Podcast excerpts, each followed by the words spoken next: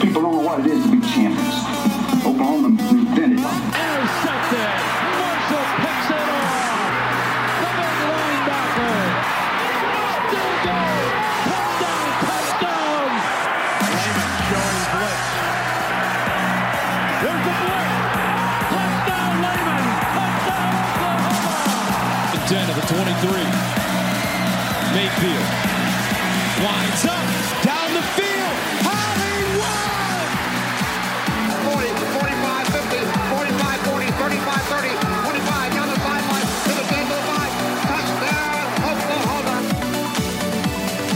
This is the Under the Visor podcast.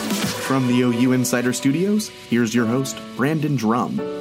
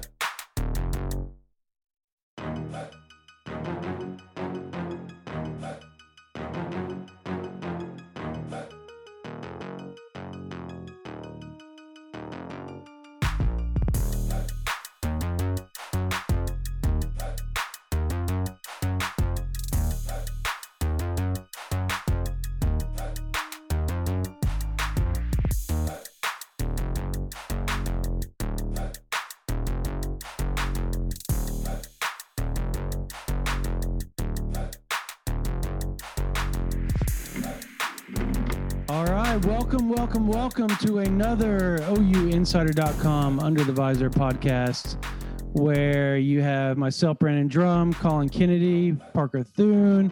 Uh, we haven't podcasted, I guess it was the week before uh, the Malik Brown commitment. So I uh, we're going to start off with that. I know a lot of people want to hear our thoughts on all of that stuff. Uh, we're going to talk about Raleek Brown. We're going to talk about basketball. We had Crystal Ball Day on 247 Sports this past week. We're going to talk about that. And we're also going to talk about the new 50% off at to end the podcast. 50% off that we're going to run for two weeks on OUinsider.com, where not only you're going to get 50% off, but you're going to get Paramount Plus, which is starting in March, which is going to be massive. I know everybody's seen those commercials with the movies, the the shows, whether new or old, the live television, the live sports, live TV, all that stuff is going to be incorporated in that Paramount Plus app, and you're going to get that for free instead of paying the twelve ninety nine or whatever you got to pay a month. You're going to get half off of OU Insider plus Paramount Plus if you sign up the, for the next two weeks, starting on Friday, the 19th of February, if I remember correctly.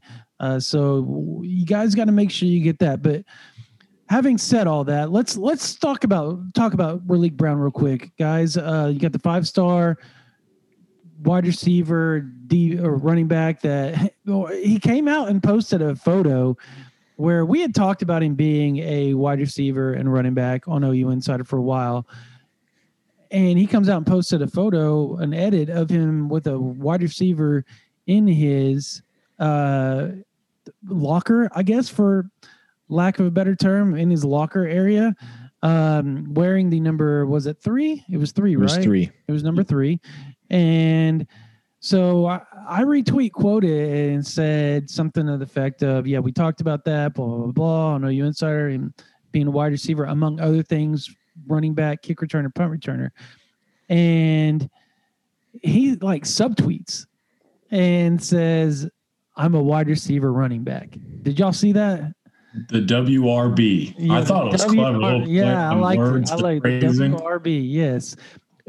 So, uh, Colin, let's we'll start with you real quick. What's your overall thought on the pickup of Raleek Brown? Because uh, I I think it's a rhetorical question. I mean, he's a great player, five star out of Mater Dei high school in Los Angeles, California. You can't get much better than what he does on the field. And I'm going to tell y'all right now, OU is done at wide receiver. I know everybody wants the Brennan Thompson thing. unless somebody drops off, I don't see Brennan Thompson in, in the class. I mean, that I'm just talking through sources of what I've heard. But Colin, what is your thoughts on Raleek Brown and his overall? What is OU getting? Explain it to the fans. What is what is Oklahoma getting? Yeah, I mean, this is arguably the most versatile playmaker in the class of 2022. And we talked a little bit about it before the commitment. But at the same time, I mean, it's just worth mentioning the fact that this guy is essentially someone who could step in and play numerous roles in your offensive system. And I think when you look at obviously the the commitment here, I think to a degree it's somewhat of a mutual agreement between prospect and coaching staff in the fact that they both see a future that has Raleek Brown being basically the focal point of one of the most efficient offensive systems across the country. And a lot of that has to do with obviously his versatility. It's someone that, I mean, we've compared to Percy Harvin or a numerous of other guys who have been able to play similar roles at the collegiate level. But at the same time, I mean, he he has shown this staff with their own eyes that he can essentially route you up or carry the rock and I think that moving forward, there was just kind of this mutual understanding between Raleek and Lincoln Riley and his offensive staff that, hey, getting someone like him on campus, there's arguably never really been a player like him in Lincoln Riley's tenure, let alone maybe in basically Oklahoma history. I mean, how how many guys have have the ability to play play wide receiver, running back at the same time, contributing to the special teams game? It's just it's very rare. I mean, obviously, DeMarco Murray, a couple others come to mind, but Raleek is just such a unique frame and and ability. I think you essentially look at this guy as someone like we've mentioned, someone who could basically either rush for or catch receiving yards at the same caliber, and that's that's an incredible feat if you really think about it, especially with the way that not only offenses operate today, but the way Lincoln Riley's operate the the way Lincoln Riley's offense operates, and the fact that he's not necessarily someone to really focal point one true guy unless you are a standout playmaker. That being said, that's what Raleek Brown is, and I think that's what he's going to be once he eventually gets to Norman.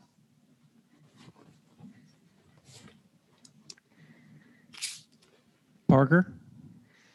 Yeah, well, I mean, I think Colin, you said it well. And as far as Raleek Brown is concerned, I know everybody on the boards is real high on Brennan Thompson and with good reason. He's one of the fastest absolutely, players absolutely. at the high school level that we've ever seen. He cracked 10.2 in the 100 meter dash as a sophomore. Yeah, so fast. he's he's already got NFL speed. And there's a reason that there are programs coast to coast, elite programs that want the dude there. But you got to realize that Raleek Brown is what Brennan Thompson would have been in the Oklahoma offense. You've already filled the position that you would have had Brennan Thompson in. Raleek Brown has, I don't know if he has quite the downfield, like straight line speed that Brennan Thompson has, but look at the tape. I mean, the dude's one of the most elusive players at the high school level that we've ever seen, at least on tape. And you look at his tape, that's his freshman tape right? How much better has he gotten over the last couple years? What version of Raleek Brown are we going to see this coming fall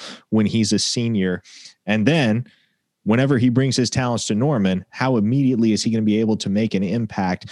The guy just has unparalleled athleticism and you know, I we we're fielding questions on the boards like, is he gonna is his position gonna change? Are they gonna reclassify him as an all-purpose back or an athlete? And my response to that is, does it matter really? I mean, one way or another, the Sooners know what they're getting in this guy. They're getting a guy that can line up wide or out of the backfield, can carry the ball, can catch the ball, and is always a threat to score on every single play. And you combine that with the fact that the Sooners appear to be in really good position to land Gavin Sawchuk. And I wrote about Jovantae Barnes earlier. I love Jovantae Barnes. I think he might be the best pure running back in the 2022 cycle. Think about the fact that they have that dynamic wide receiver trio in Luther Burden, Jordan Hudson, and again, I'm really high on Talyn Shettron. I think he might be one of the five best wide receivers in this 2022 class.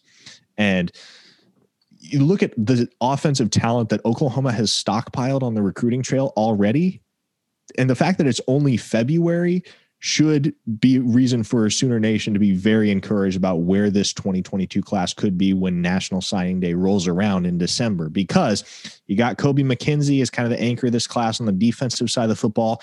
There are going to be more guys that Alex Grinch adds to his unit. Oklahoma is going to have, I, I, I would posit right now, I think they're going to have a top five class when it's all said and done, just based on what we've seen thus far, based on the direction that this all is headed. And as we'll get into later, Numbers we- too. yeah, exactly. Numbers. More. And we've got, and uh, we dropped several crystal balls yesterday amongst the three of us uh, for some of the top guys in that class of 2022 that Oklahoma has a very legitimate shot at. Yeah, no, I everything you guys said about Raleek Brown is spot on. Um, look, the guy is about as versatile as it gets. He, and I, I love the Percy. I know, I know he's not six one or six foot like Percy Harvin was, but he still has a lot of the characteristics that Percy has as far as his balance goes, uh, his ability to make you miss. He, he's hard to tackle in a phone booth. I mean, the guy is he's as quick as a cat and he's super fast. I mean, people want to talk about Brennan Thompson's speed and and kind of they overlook and I think it's undervaluing just how fast Raleek Brown is when you do that. When you say, well, we still need to take Brennan Thompson. Now, don't get me wrong. Taking a Brennan Thompson is fantastic, and it doesn't matter what class you're in. That guy is going to be a superstar wherever he goes and where he plays because he has Marquise Brown, Hollywood Brown speed. Then that's that you don't find that in players like that. Like I was talking to a source the other day, and I said, hey, you know, uh, of the guys on campus right now at Oklahoma, is there anybody you think has Hollywood Brown speed?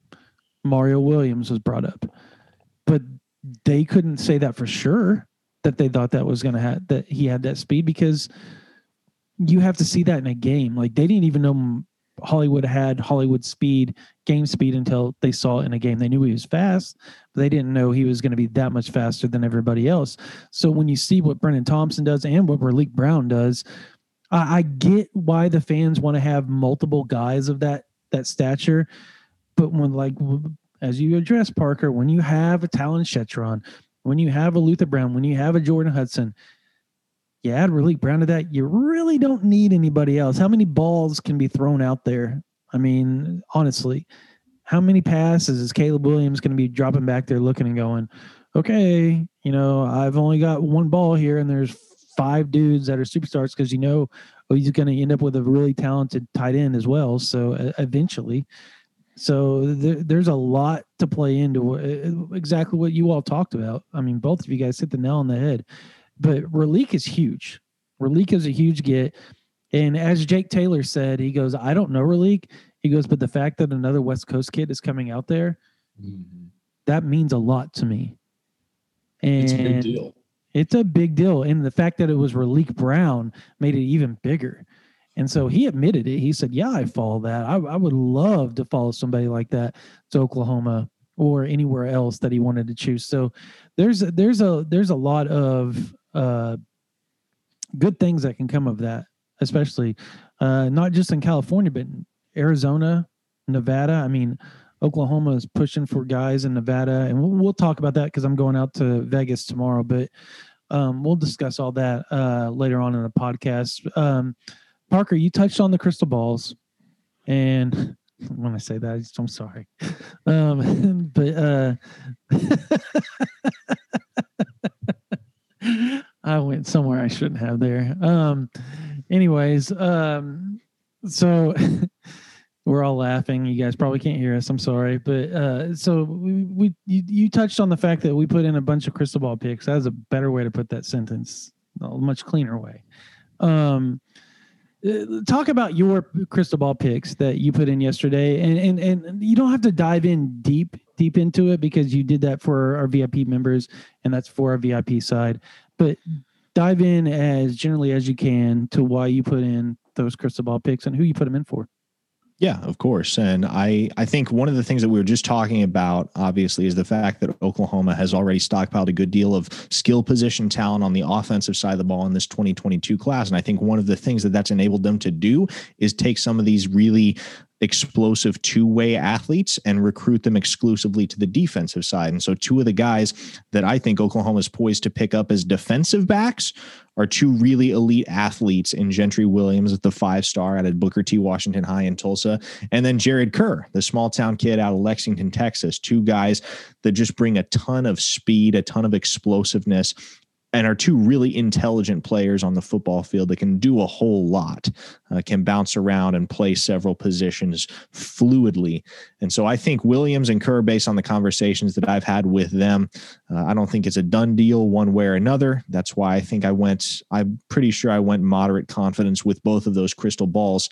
Uh, but I'm confident that when all is said and done, Oklahoma lands both those guys. Uh, I'll defer Jake Taylor to you, Brandon, because uh, I know you had a good conversation with him earlier in the week, so I'll hold mm-hmm. off on that. But he was another one of the guys uh, that I crystal balled to Oklahoma. Uh, also predicted that Gabriel Brownlow Dindy, the OU legacy defensive tackle, uh, the five star kid out of Florida would also end up with Oklahoma. Apparently so. I mean, hey, and he does, uh, people need to realize when kids do that all the time and they end up going to the school that usually gets picked. It's Gabe wants suspense, but he will be the first person to tell you that yes, I grew up a big OU fan. And yes, my mama and daddy graduated from OU and are born and raised Oklahoma. His mom from Elk City his dad from Ada.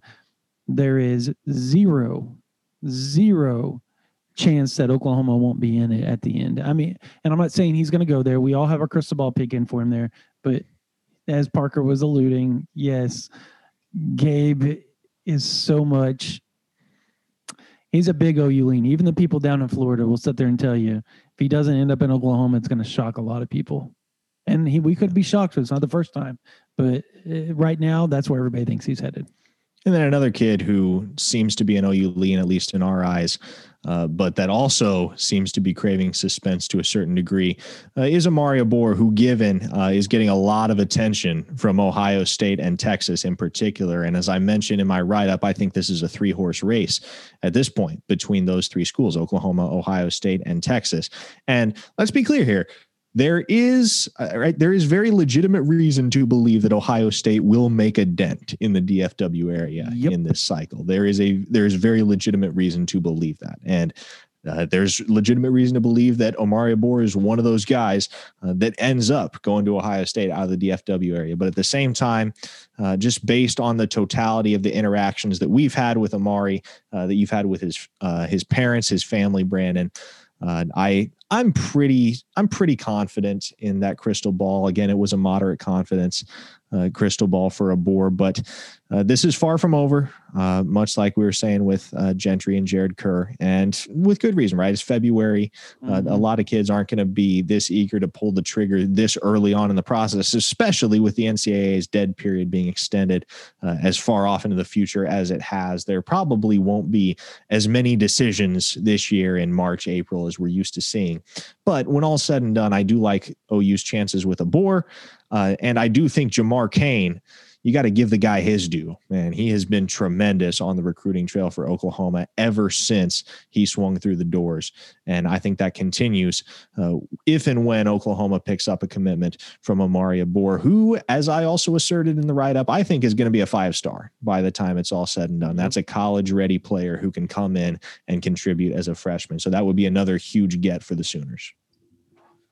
Colin? Well, go ahead and walk. I'll, I'll tell you what. So first off, to further that point, Amari Abor, a lot of people in the state of Texas feel that guy's not only a five star but a first round draft pick, and mm-hmm. I would go mm-hmm. ahead and agree with basically everyone who feels that sentiment. The guy's a freak. Now that being said, the suspense is certainly warranted because while he was one of the guys that I put in for, I, I put mine at like a two overall because I'm going to tell you right now, I every time. So I, I've I've talked to a couple Ohio State prospects those uh, some of those guys are real good dudes.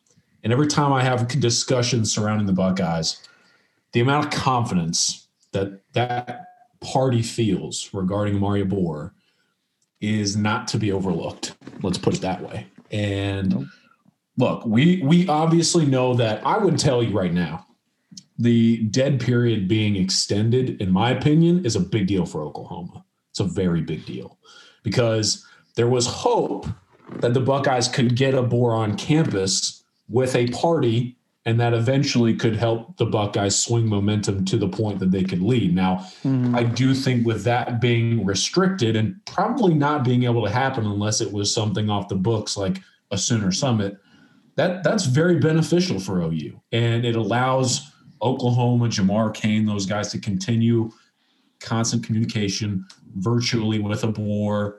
That's been well documented, but at the same time, Ohio State's going to do the same. The Buckeyes were just hoping for a little bit more in person stuff. But even then, I mean, Quinn Ewers, Caleb Burton, some of those guys in there, and also some of those other vocal leaders like Dasan McCullough and CJ Hicks.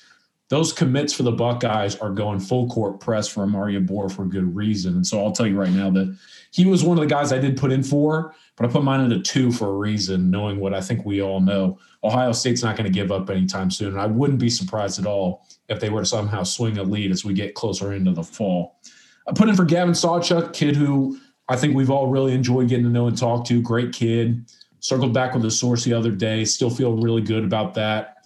I, I just feel like there's a lot of sense to be made here when it comes to Gavin mm-hmm. Sawchuk in Oklahoma, a guy who can step in and still kind of sees that number one running back role, especially with Raleek Brown basically being utilized as that slot receiver back that we talk about. So the Sawchuk thing, he he has strong relationships on staff, and at the same time, he he really sees a dominant offense and a lot of potential there. So I put in for Sawchuk a good a decent amount of confidence. I think I put it at six. Gentry Williams, you mentioned. I also put in for Jacob Sexton. Not much to go into there. And then a couple other miscellaneous ones like Noah Thomas, A and M, Jadarian Price, Notre Dame, a couple of Arkansas picks. But the other one that kind of gained a lot of traction on a crystal ball day from me was Devon Campbell. And it wasn't a popular pick to any stretch on the board, but it's it's a pick that I felt like I had to make because for the longest time, no matter if Texas was going through staff turnover or not, you just kind of got the sense that the Longhorns were a program that Campbell had a certain affinity for. Mm-hmm. And with now Sarkisian and Kyle Flood coming in, they're not going to let up by any stretch. I mean, Flood has now been in literally constant communication with Campbell, and there's almost rumors swirling that basically it's like Texas or the field. Now, I don't know how true that is because again, we have to give Bill Bedenbaugh his due. LSU could maybe really make a push again, but I just feel like at this point, knowing what I had heard, Campbell and Texas makes a lot of sense to me, especially because Texas, as I mentioned in the article, and I don't want to dive into too much, I think Texas is going to see a little bit of a surge in momentum in recruiting here over the next few months. So Campbell is a guy I put in for as well. Not in Oklahoma's favor, but at the same time, that is a Oklahoma target that I felt like, okay, it's better to go ahead and let people know now that while there are definitely some big wins in this Oklahoma class, I mean, these are the battles that are taking place right now, and Texas is going to be another strong presence as OU and Texas, Texas A&M, and so many other schools like Ohio State do battle for some of these big name prospects. No, you guys have a lot of good. Uh, and, and I, I, want to touch on a couple things that you you you talked about there, Colin. Uh, with the Abor, I couldn't agree more about the Ohio State stuff. And I've talked to plenty of sources, as you know, that just they they get that same sense. And even when I talk to his family, um, you know, Ohio State does a really good job of staying really active, and uh, Coach Johnson, their defensive line coach, talks to him almost every day. Obviously, so does Jamar Cain at Oklahoma, but that's where that battle is. And if anybody thinks that, I, I, let's put it to you like this: if there's any two teams, there's any teams that outside, and granted, Texas is trying to make a push in there. We all know that but getting close to Ohio State and Oklahoma in that sense is going to be oh my god it's going to be almost impossible at this point. They've done such a good job recruiting him that and, and setting that thing up that it's just it's pretty amazing. And i can tell you by talking to Amari Abor's dad bar and i talked to him quite a bit and he and i probably talk every other week and for a good while. And I'll be down there next Wednesday. We finally going to have nice weather for us to finally do our Duncanville thing that we were supposed to do um past month and yeah. the weather was not cooperating better knock on wood right now before yeah no joke, right goodness gracious um so yeah um basically his dad told me he's like, look, I can see my kid going to Oklahoma or going to Ohio State. He hmm. he said, The thing is, is he goes, I don't know if he goes, and this is his words. He goes, I don't know if my baby boy wants to be that far where mommy and daddy can't come watch him all the time, though. And that is going to play. I, I know people don't want to, I know Ohio State fans may not want to hear that, but that's going to be a factor in this. Now, here's the other thing. As you rightly addressed, the, and so did Parker, the Quinn Ewers of the world, the uh, Caleb Burtons of the world, those guys are pushing hard for Amari. And that's making that dent that you guys were talking about with Amari Abor. So uh, it, Oklahoma has a lead. I think the the good thing for OU is the fact that they're going to be so stout on the front this year that it's going to make it very hard for him to have an excuse not to go play in Norman. Does that make sense? For somebody that has his dad has his whole closet's Oklahoma. Like his dad will tell you, we're OU fans. We're an OU house. Amari is an OU kid.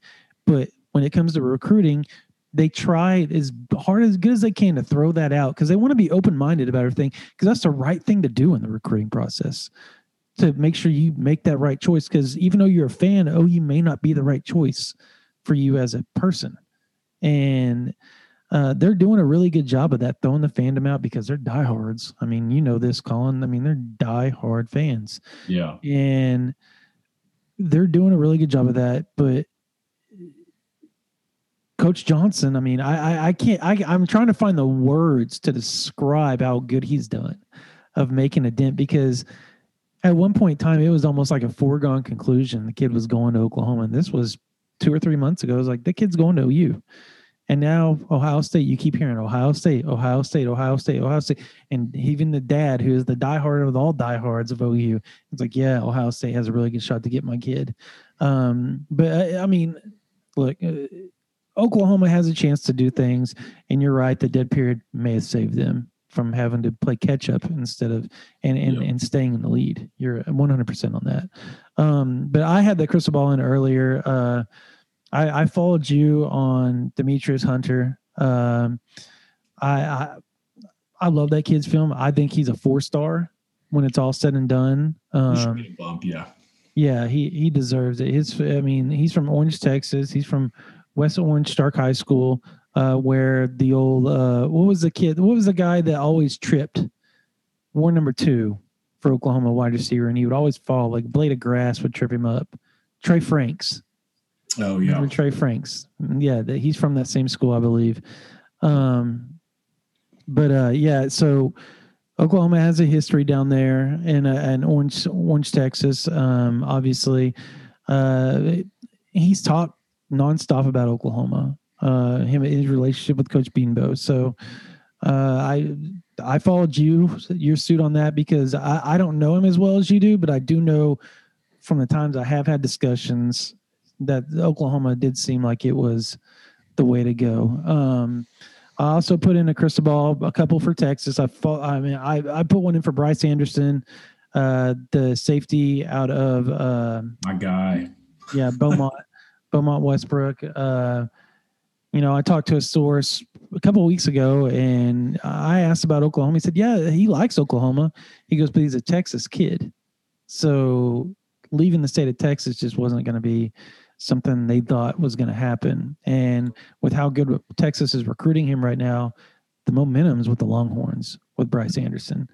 Um, it- it- you know, it's a lot like, lot like Chase Biddle. I mean, those they have a lot of similarities as far as how their the recruitment went, as far as the momentum goes. You, you understand what I'm saying? Like Oh yeah. the the ascension of Oklahoma with Biddle and descension of uh, Texas. Well, with with Bryce, it was the ascension of Texas and the descension of A and M. So it was the two Texas schools were battling out there. Uh, Christopher Ross, I put one in the defensive lineman out of uh, Houston North Shore. Uh, I put one in for Texas. Uh, all momentum's there. The good thing for Oklahoma is that he pushed back his decision. It sounds like. Um, Yeah. So that did watch USC there. I'm gonna tell you. yeah, right. I heard that. I heard that actually this morning. Yeah. Actually, um, I put one in for I put one in for Oklahoma for Justin Medlock out of Manvel, Texas. I went down there in October, and I talked to him uh, on the phone. but I talked to Coach Hall because he was he had just had knee surgery when I was down there. Unfortunately, I didn't get to do a face to face with him, which I'll be back down there here in the next couple weeks. Uh, but even then, you know, you got a sense that it was OU LSU at the time. Uh, his father did play at A and M, so when A and M does offer, that's something to watch. Um, but Coach Hall's son plays at LSU, so LSU has really good connections with the Manvel area.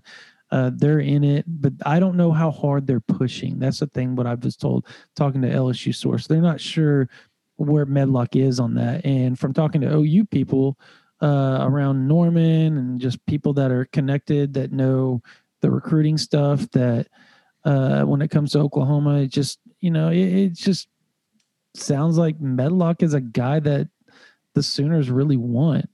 Um, you know, in Oklahoma has done a lot. I know you what you had like quick conversations with him, Colin. Uh, Yeah, we've we've been swapping texts, and Yeah. uh, he his power has been out down there in the Houston area. Which, by the way, I, I want to make sure we're all saying something real quick about prayers out to everyone. in- yes, absolutely. across Oklahoma and Texas dealing with power issues. Yeah, Um, but Medlock and I were swapping texts here and there, kind of talking back and forth. Good kid, but he basically said, to further your point, that Brian Odom and Alex Grinch were probably the two coaches he's been talking with the most recently. Yep. So there you go. Oklahoma's put themselves in a really good position, um, and, and some of these are ones that I've held on. I've held on this one with with Medlock. As a matter of fact, all of these that I put in yesterday were ones that I had in my prediction, my my uh, Champion 2022 predictions. The first one I did this past month. So this these none of these were surprising. The one that was surprising would be the one I end up with because it's kind of the big banger at the end. Um, I want to interject, Brandon. I can't ahead. explain. I can't explain why I think this, but okay. Justin Medlock just sounds like a Sooner name.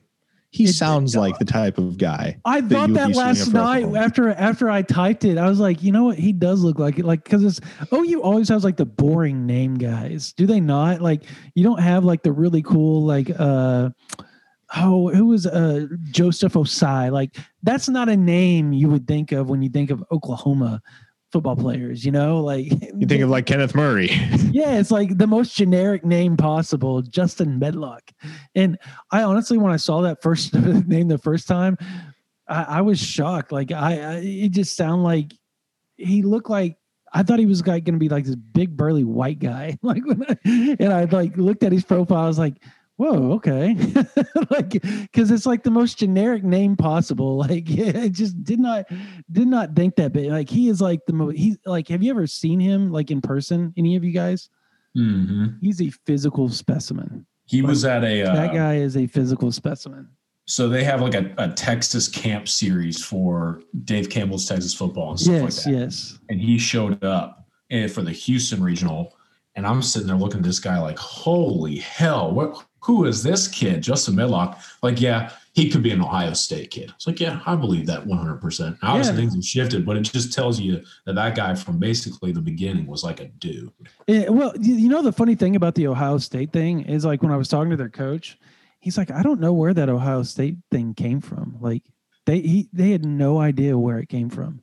So it, I think a lot of it had to do with the fact that once Ohio State offered, they were probably. earlier in the process. Like it, all those crystal balls basically came in. I think like a Like week. last May, yeah. Yeah, like a week of the the offer coming in. So I think a lot of it was just people thinking, okay, this kid just got a huge offer. Mhm. He's probably going to capitalize on it. Now, obviously, he was still probably going to wait on other things coming in. But I think at the time, everyone was like, this is a six foot three, 200 and something pound linebacker kind of flying under the radar that just got the Ohio State eval and pickup. Like, let's go ahead and assume he's jumping on the boat. We'll see. I don't know. I, I again, I kind of further that with you. Like it was a little bit of a jump at that time, but we'll see what happens if the Buckeyes decide. to And do you want to know why? Do you want to know why I thought Justin Medlock was like this big white guy? Is because the Justin Medlock that I knew in my head was the the white guy, the mixed kid from uh uh the mixed guy from UCLA back in the day. You guys are probably too young to remember him. The kicker? Uh, yes, the place kicker, Justin Medlock. Yes, that's exactly. Yep, I remember him. That is exactly why I thought that in my head. I was like, because I'd never seen him in person, and then when I did, I was like, "Whoa, that is one big guy." Like, I he's he's like, he's longer than he looks at his six one, six two. Like he looks a lot longer. Would you agree with that, Colin? Like Yeah, he's got long arms too, Yes, which is really interesting That's- part of his frame. Like he's yeah. very lengthy at the linebacker position, which then kind of makes you think about what he could be not only as an inside backer, but maybe even as kind of like an edge rusher guy, similar to how they utilized Kenneth Murray in his last Yes. season at Oklahoma. Yeah, and he has that. He has that. He has that frame to where you think he could look like Kenneth Murray when his college career is done with. Just how his physique is, just big and long and strong. he already looks a lot better than Kenneth Murray did coming out of high school. You know, Yeah, that's it's true. how it is. Yeah, that's that's fact. Um, my other one was Baltimore St. Frances uh, Academies defensive end, four star top. I mean, him and uh, Omari Abor rank like right next to each other in the rankings. Uh, the one has one is a put their hand in the dirt type of guy, which I think Moore is. I think Omari is more of a stand up edge rusher type of guy. I, I don't know if you think the same thing. That's where he would like to play. Omari would love to be a stand up edge rusher. So, um, Yeah, I don't think he cares as long as he can go hit the quarterback. You know, yeah, but I yeah, but I mean that's what his his dad actually thinks he's a better stand up rusher than he is putting his hand in the dirt. Uh, Derrick Moore is who I'm talking about out of St. St. Frances Academy. Um, the Maryland fans got a little upset with that pick. I apologize to them, but uh, Oklahoma seems to think that uh, uh, you know the, the the not Oklahoma, but the people around uh, Moore and the people that I've talked to out there seem to think that Oklahoma is in a really good spot with him. Uh, and and they they always talk about Will Johnson, always talk about Will Johnson and what he's accomplished out there. Being he he can't recruit off campus, but what he can do, which is not very much for Oklahoma as far as defense as far as recruiting goes, but he has such a great connection with the DMV area kids that Oklahoma lands some of these guys because of him. Now, Jamar Cain does a fantastic job. You have Will Johnson, Jamar Cain, Alex Grinch, and Lincoln Riley on a guy. I'm going to take them versus almost everybody else landing a kid, especially after we saw how well uh, Jamar Cain recruited in the 2021 class. Um, Jake Taylor, as Parker uh, talked about and Colin talked about earlier, um, out of Las Vegas, Bishop Gorman, four star offensive lineman. I'll get to see him tomorrow in person. Um, but his end goal is the NFL. And he named Notre Dame, Alabama, Oklahoma. And he said those the reason why is because I want to go to the NFL. And those three put out NFL offensive linemen. Can't argue that when you look at the NFL. Um, and he's visited OU, and that's it. Uh, he called it felt like home type of deal, was really comfortable. He wants to go see these other places, but he's going to visit OU again on top of that. So it's really hard to feel feel like if Oklahoma gets two visits and the other teams get one, I'm going to put my odds on Oklahoma, especially with Bill Bedenbaugh recruiting him and Lincoln Riley. So uh, that's kind of where that uh, um, crystal ball goes. Uh, second to last was um, Derek Brown, Texas Texarkana or Texarkana, Texas High School defensive end, former teammate, one of his one of Clayton Smith's best friends, came down together for the Baylor game on the visit.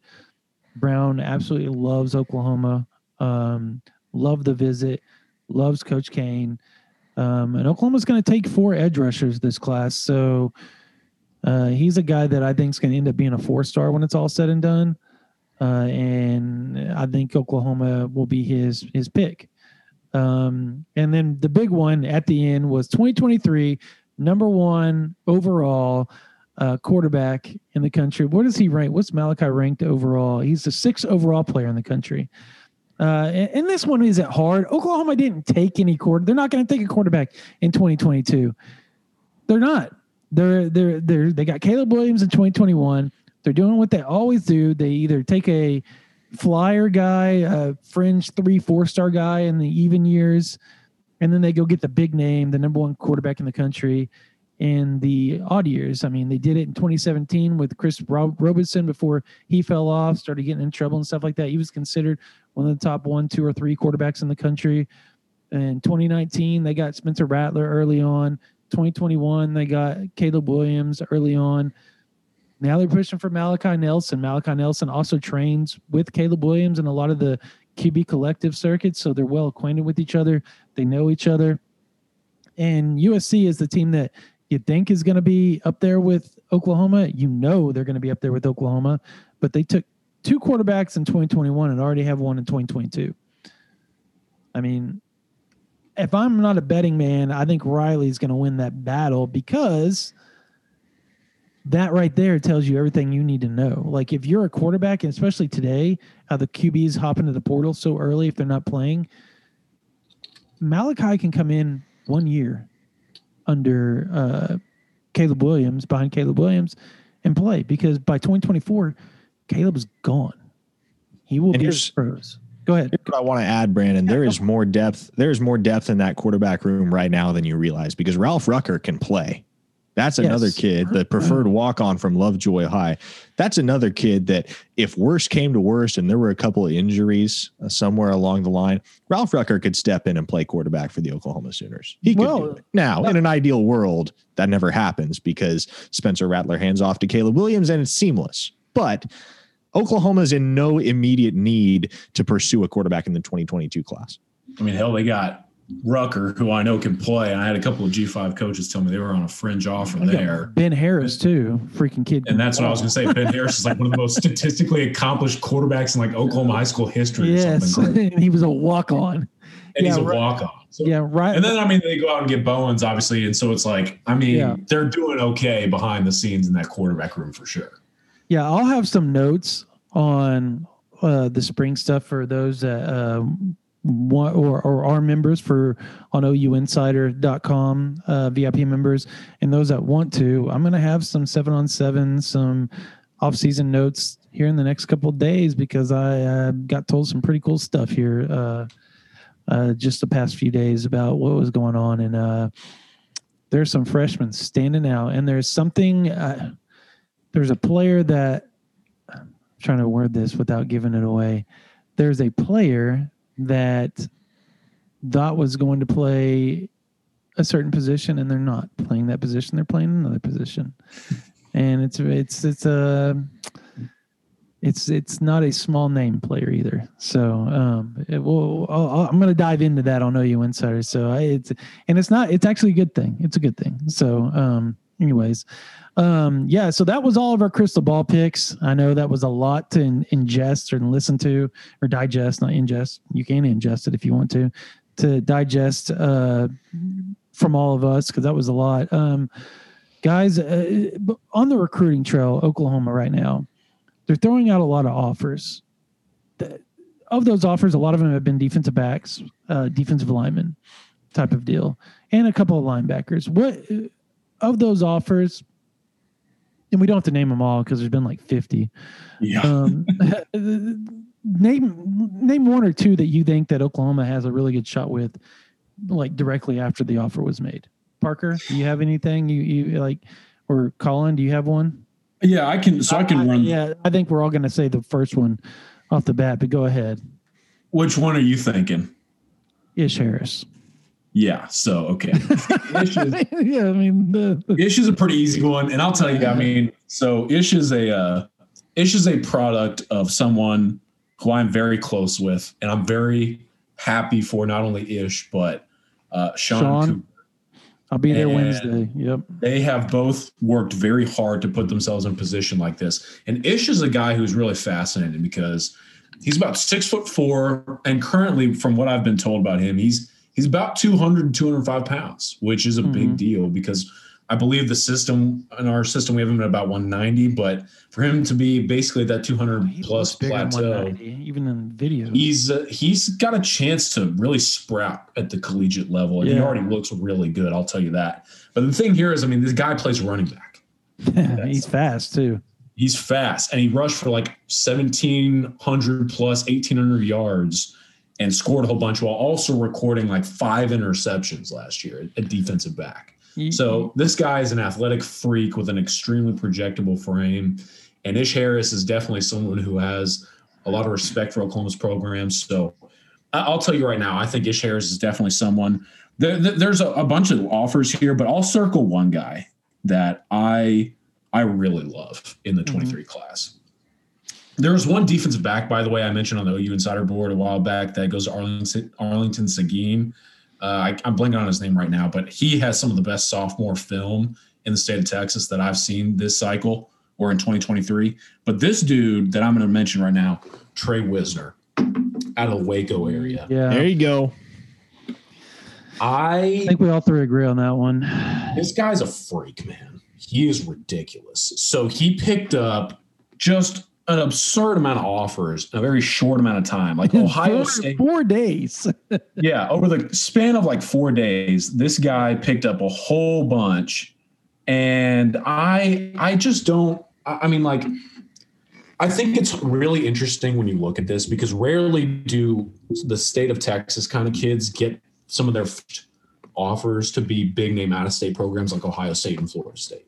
Now, of course, Florida State is in the dumps, but at the same time, I mean, when those evals are done this early in the process and they feel like they can offer a kid who doesn't necessarily come from maybe a talent rich program or area in the state of Texas, that, that says a lot. And then you cut on the tape and it's like, holy hell, man. I could say a lot more than that, but this guy can go. And I'll tell you right now, like everyone knows how I feel about Ruben Owens. Not to interject, were you talking about Naze Otieno? No, that's the kid out of Arlington Martin, though. No, that's Seguin. That's Seguin. Yeah, Seguin. Oh yeah, well I think it's I think that's him. But anyways, he's about six foot one, defensive back corner. Yeah. Uh, he plays wide receiver as well. Yep. He he's ridiculous on film. And Okay. Anyway, so uh, Jamel, Jamel Johnson is who you're thinking of. Yes, Jamel Johnson. That's what it is. I knew it was a little what- bit yeah. more of a plander name, Yeah, but that's what yeah. it is. When- Jamel Johnson has Yeah. but Trey Wisner, Ruben Owens is back in the state of Texas and, and maybe the nation, but Wisner probably number two. And the Ruben Owens recruitment is not done by any stretch. I, I know that there are a couple of schools that are planning to make a push here, but Wisner is a guy who has a lot of respect for Oklahoma football. And I would not be surprised if things took a wild turn, that Oklahoma were able to quickly establish itself as a primary presence in that recruitment. And I'm I'm planning on going out there sometime soon to go see him. I, I hope to see the way he practices because if he practices the way he plays on film, then holy hmm. hell! But man, this guy, I, I'll tell you what, fans at home, go look up Trey Wisner's film on Huddle because this guy, you will understand quickly why Ohio State was so eager to get into the picture very early on. He can absolutely move. What do you think, Parker? No, I agree. I think Trey Wisner, uh, in particular, is a guy that you start to look ahead to the 2023 class. And I know we're just getting done with the 2021 cycle and we're talking about all these 2022 guys, and 2023 seems so far off in the horizon. But uh, you mentioned Malachi Nelson, uh, the guy that you would assume is Lincoln Riley's uh, his dead eye target, the one guy that he's going to go after, uh, because you turn on the tape on Malachi Nelson, that dude can wing it. He's got one heck of an arm. And think about Ruben Owens, uh, obviously, who I'm, I'm pretty sure we're all in agreement. That dude is the best running back in the 2023 class. I mean, he's just special. He might be the as a number one in freshman. 2022 as well if you actually play. If he were to reclassify, yeah, I mean, he'd definitely have a run at. It. There are very Colin? few. No, you're absolutely correct. Okay. there are very few running backs who are as explosive, as quick, and just as natural as Ruben Owens. The DeMarco Murray comparisons are spot on. And so, uh, I- you know, I don't know. I think as we kind of look ahead to 2023, it depends on how things shake out here in 2022 as far as what's going to be a position of need for Oklahoma and what's not. And one of the positions that I look at, obviously, uh, is that H-back position because you figure Austin Stogner isn't going to spend all five years that he's eligible at Oklahoma. He'll be off to the NFL at some point. Yeah. Uh, you're looking at upper class guys in Brayden Willis and Jeremiah Hall that will be on their way out before long. And then Mikey Henderson is the heir apparent in that room, but obviously now um, he's made the move more so the halfback position. It'll be interesting to see what happens there. I think he's definitely a guy that still could be deployed at H back, especially given that he spent a full year in that room and he's the type of athlete that you're going to want on the field in some capacity. Right. Uh, but I know one guy you're high on, Brandon, is Luke Haas out of Bixby. Uh, one of the guys uh, that could factor into that picture in the 2023 class uh, as one of the guys that Oklahoma turns to at the H back position uh, in the years ahead. Another guy I really like in 2022 is Caden Helms out of my hometown of Omaha, Nebraska. Technically, Caden's from Bellevue, but you know, tomato, tomato there. Right. Um, that's one of the positions, though, that I identify as one that Oklahoma is going to need to make a splash in recruiting over these next two cycles. And so I look at Haas, I look at Helms as kind of the two guys uh, that could be uh, 1A and 1B options there. By the way, Uh, the, the 2023 offer to add on to this conversation that Jamar Cain put out today and Jordan Renaud, the defensive tackle out of Louisville High. Another Did kid he- I'm excited about. He offered. I, it uh, wasn't, I've had a lot Tibbs. of coaches text me like he could be a freak. It wasn't Tibbs that offered him. No, he tweeted no. So Jamar Cain and Alex Grinch started to communicate and then Okay. tweeted out today, obviously, that Jamar Cain had extended the offer. Yeah. And yeah, that's my backyard, Louisville. I mean that that place is a party right now with that offer coming in. But I'll tell you what, I, I believe he moved in from somewhere else. But at the same time, I've had a lot of people tell me that they feel like he he might be one of, if not the best defensive lineman to come out of Louisville High in a while, which is it's a big deal. Yeah, no, I, I that was a he's you know, you watch his film and the dude he's for for a big guy in high school, he's got a he's he's twitchy. Very, very twitchy. Yeah, defensive tackle too, being like six five and two hundred Yeah. some pounds. Like, man, this is definitely yeah. that defensive tackle that OU fans are going to fret over for the next few years. Just be ready. Yeah, he, he he has that Jordan Phillips look, you know. Jordan, remember how big Jordan Phillips was? That's kind of what he got. I mean, and Jordan Phillips wasn't built like that. Jordan Phillips was doing backflips at 300 pounds. I mean, that's how freaky athletic athletic he was. Um, for me, of the offers that I think Oklahoma has a really good chance with, and we're talking, and when we say recent offers, you know, they we're talking the last couple of months. Um, I, I'm going to go with Jalen Hale as one of them. Um, I knew we were going to come around to him at some point. My guy. of the Longview guy, and Oklahoma tends to have really good luck in Longview for some odd reason. If they offer, good chance Oklahoma gets a Longview guy after uh, what Trent Williams and Malcolm Kelly and all that stuff. Um, there's a there's a deep rooted connection with Oklahoma and Longview, and it's not just those two. There's a lot of Longview guys that have been to Oklahoma and played at Oklahoma, uh, and I, I just think that he fits everything that uh, Oklahoma wants, and he also has one of the best, if not the best, wide receiver recruiter in the country recruiting him, and Dennis Simmons. So, and I know Ohio State fans will say, "Oh, you know, what about Brian Hartline?" Look, you can go tomato, tomato, as Parker said earlier. Uh, they're both freaks when it comes to recruiting, and I mean, and I, I, just say, I just think Coach Simmons is, he's just unbelievable. I mean, the guy he pulled in this year Raleek Brown, Talyn Shettron, and Luther Burden. All three of those guys can end up being five stars when it's all said and done. I mean, Talyn Shettron, I have a feeling that dude's going to skyrocket. So, as far as his ranking goes, he's just special. He's a special player. He reminds me of CeeDee Lamb so much, it's not even funny, by the way. Just I'm everything's about it. 100% with you, Brandon. Having watched Shettron multiple times in person, you just Yeah. look at the guy and you're like, how is he not a five star? Yeah. How I is he not?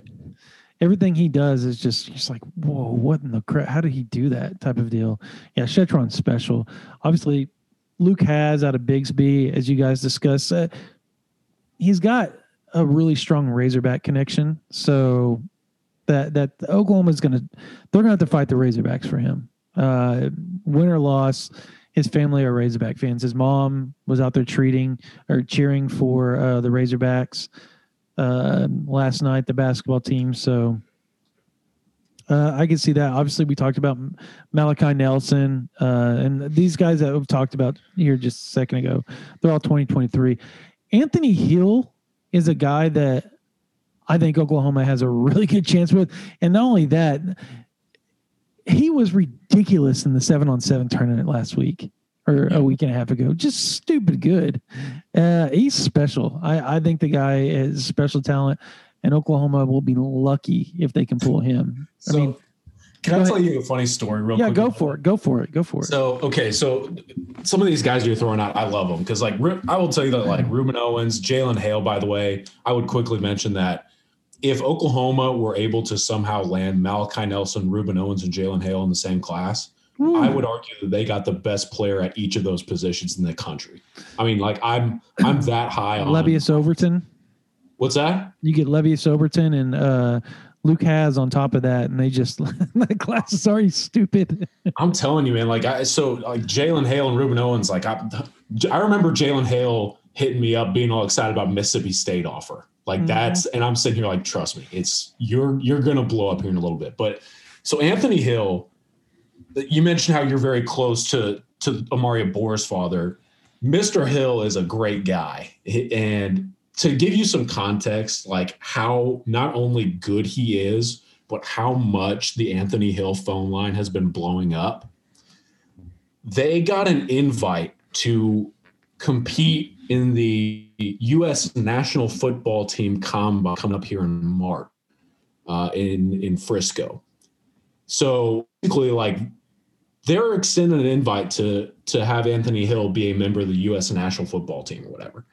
So I call Mr. Hill and I, I text Anthony like, "Hey, like, congrats! You know, big deal, getting the accomplishment of potentially being on the U.S. national football team." Neither one of them had any clue that was even a thing.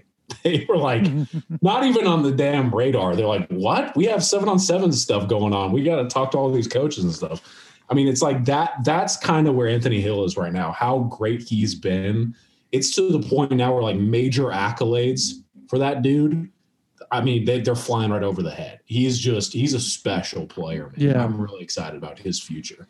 he he was special in that. The, I know they blew him out, but he was special uh, in that state title game. I mean, he was all over the field. He he runs side sideline to sideline so so fluid and so smooth. Uh, there isn't a lot of false stepping. He sifts through the trash really easy.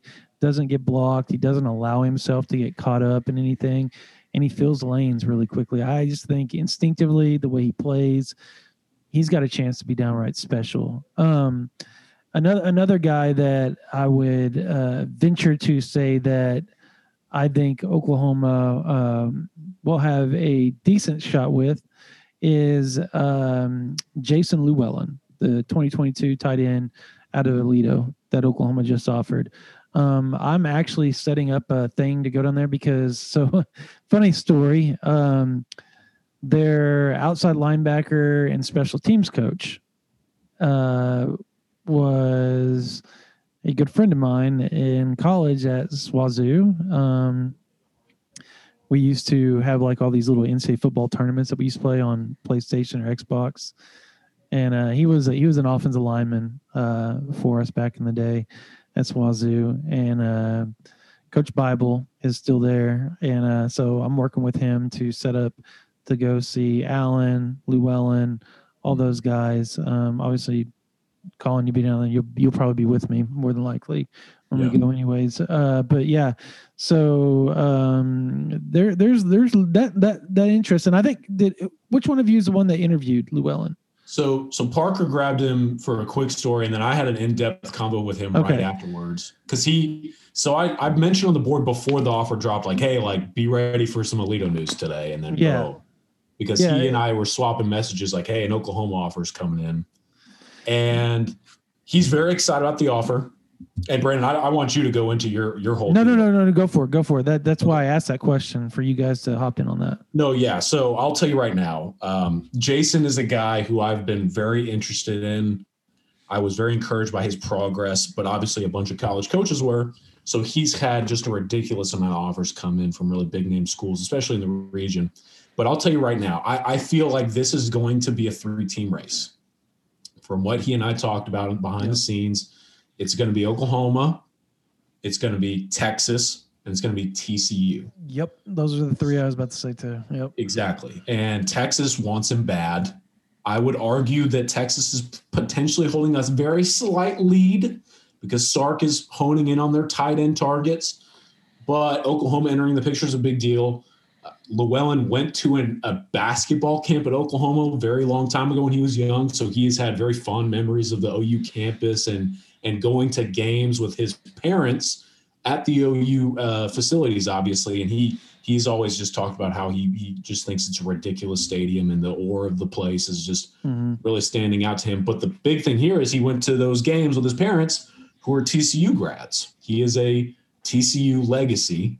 And Oh, obviously, wow. the Horned Frogs are going to want to capitalize on that relationship. And I do feel like that's a really big deal in, in this recruitment. And so, it, for me, it's those three Big 12 schools contending right now. We'll see how some of these other SEC schools factor in.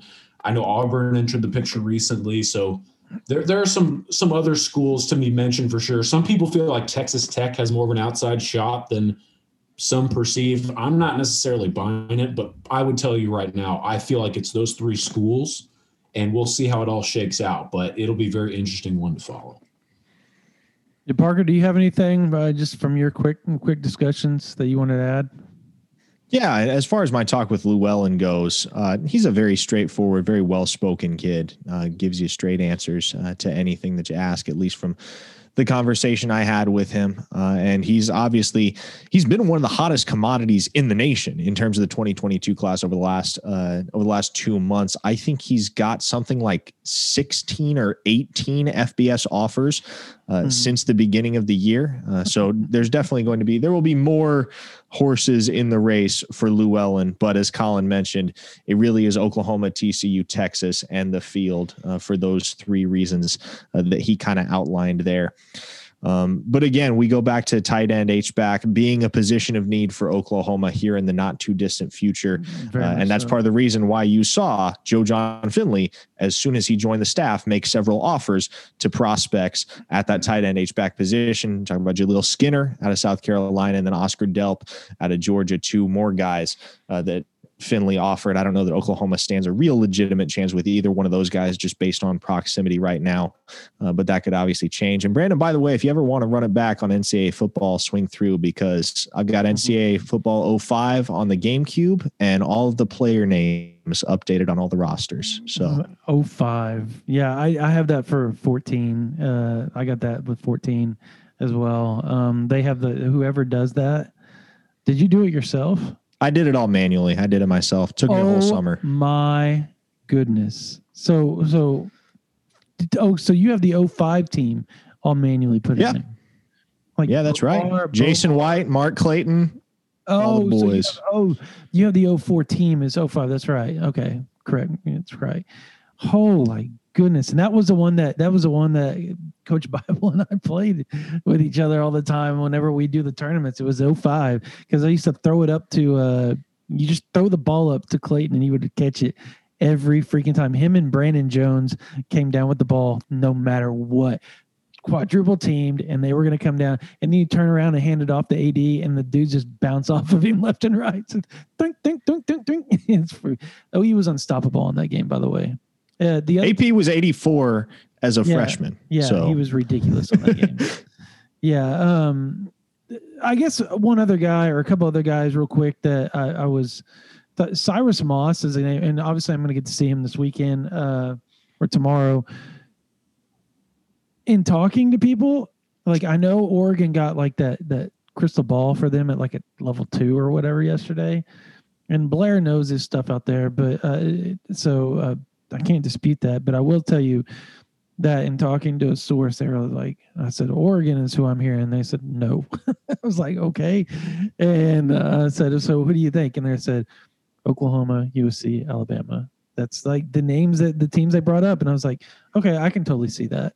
Um, that's another Bishop Gorman guy. DeMarco Murray and Jamar Cain are tag teaming uh, Cyrus Moss, and they're going after him hard um, and trying to make sure that they get him.